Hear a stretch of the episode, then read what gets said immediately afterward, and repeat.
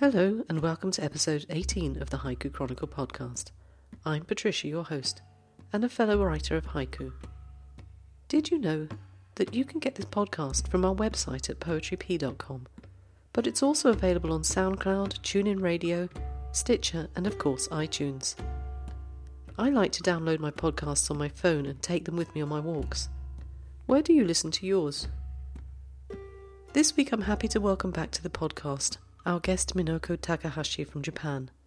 If you remember, she joined us in episode 14. And if you haven't heard that episode, then have a listen. Her haiku was very, very moving. She's raised an interesting question with me this week, but more of that later. Today I wanted to briefly discuss definite and indefinite articles in the writing of haiku. Sometimes I really want to leave them out and I've been picked up by fellow English language writers and told that I shouldn't do it. And even more puzzling, that I'd strayed into Tontoism. Tontoism? I had not got a clue when I first heard this, so I read up on it. Apparently, this was a term coined by Paul O. Williams and a friend to describe the tendency of some haiku writers to omit from their haiku articles or other sentence elements where they would appear in normal English usage. Why Tontoism? It comes from the Lone Ranger's sidekick, Tonto, from the way he spoke. He omitted articles from his speech, so it didn't sound natural to an English speaker. For example, he might say something like, You not take horse. See what I mean? As you may have realized from listening to this podcast, I rather like the minimal nature of the haiku, which is why I often have a struggle with articles. Reading Higginson on the subject, he says, Grammar should be stripped to the minimum that seems reasonably natural. Complete sentences may or may not occur. Articles, a and, and the, and prepositions should be used sparingly, but not unnaturally omitted. And Paul O. Williams agrees.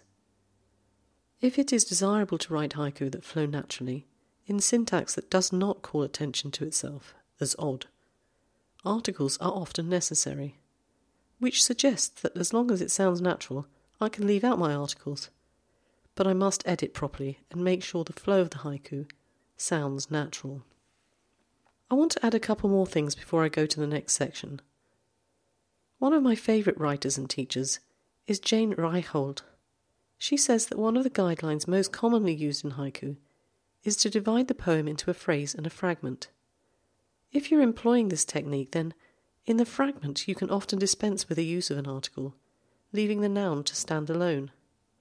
That's not to say you must dispense with it, but if you feel stronger without the article, feel free to do so. I found this most liberating, I have to say. The other thing I wanted to mention, and it cropped up in a discussion I was having with Mineko, was that in the Japanese language there are no articles. I can't help but think that the discussion about articles is coloured by the difference between the two languages. As a linguist, I love to find out about these differences. Now, what have I been writing this week? It's a quite mixed bag again, but I wanted to share this with you. On the concrete, a push along lawnmower, purple rain. Where did this one come from? I was on the tram travelling into the city and going through an area which had very little greenery. There were lots of trees, but the only grass I could see were little tufts which were poking through the concrete.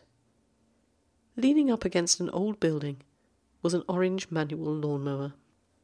It was in total keeping with the age of the building, but it was quite incongruous nonetheless, as there was nothing for it to do. And why Purple Rain? No, it's not an allusion to the Prince song.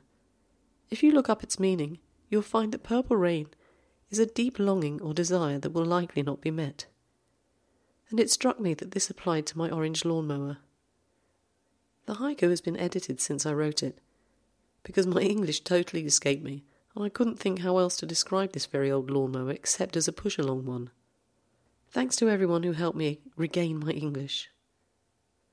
And now let's welcome Mineko Takahashi to the podcast again. Like I said, you can return to episode 14 to hear more of her work, and more about her.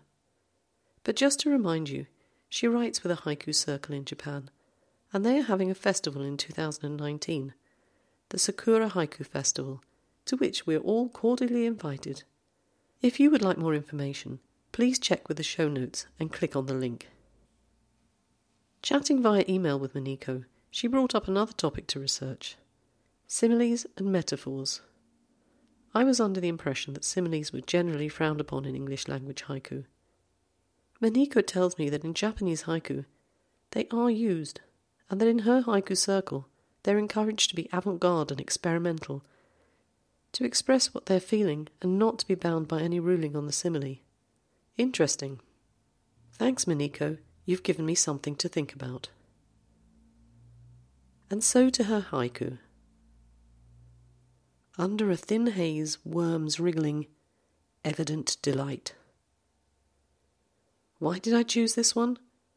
Regular readers of the Daily Haiku on the Poetry Pig website will know that I spend a lot of time thinking about my garden and the birds in it.